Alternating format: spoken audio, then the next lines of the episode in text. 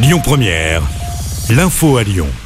Bonjour à tous. La mort de Linda de Souza, la chanteuse portugaise, était notamment célèbre pour son tube La valise en carton dans les années 80. Elle a vendu dans sa carrière 20 millions de disques. Linda de Souza vivait en France depuis de longues années. Elle s'est éteinte à 74 ans à l'hôpital de Gisors dans l'heure, hospitalisée pour une insuffisance respiratoire alors qu'elle avait été testée positive au coronavirus. L'inquiétude autour de Benoît XVI. Selon le pape François, son prédécesseur est gravement malade. Il demande aux chrétiens de prier pour lui. Benoît XVI, de son vrai nom Joseph Ratzinger, âgé de 95 ans, avait démissionné en 2013, se disant trop faible pour exercer ses fonctions. Une démission inédite en 700 ans. François Braun parle d'une semaine de tous les dangers pour le système de santé français. Le ministre de la Santé est inquiet. Les médecins libéraux sont en grève alors que la France est touchée par une triple épidémie.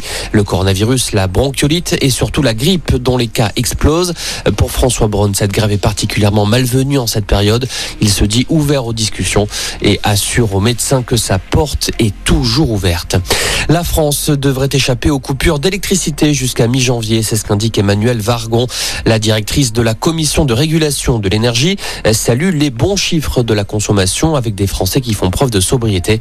Sur les quatre dernières semaines, la baisse de la consommation d'électricité s'élève à moins 9%. C'est une première depuis le début de la guerre en Ukraine. Le ministre des Armées Sébastien Lecornu est à Kiev aujourd'hui. Il participe à une réunion de travail sur le soutien militaire de la France à l'Ukraine. Paris envisage de fournir à Kiev 6 à 12 canons César supplémentaires. Et puis Novak Djokovic participera bien à l'Open d'Australie cette année, un an après son exclusion pour avoir refusé de se faire vacciner contre le coronavirus. Le tennisman serbe a atterri aujourd'hui dans le pays, non vacciné, mais depuis les règles d'entrée sur le territoire ont changé. Novak Djokovic entamera sa tournée australienne pour le tournoi d'Adelaide lundi prochain. Voilà pour l'essentiel de l'info. Excellent après-midi.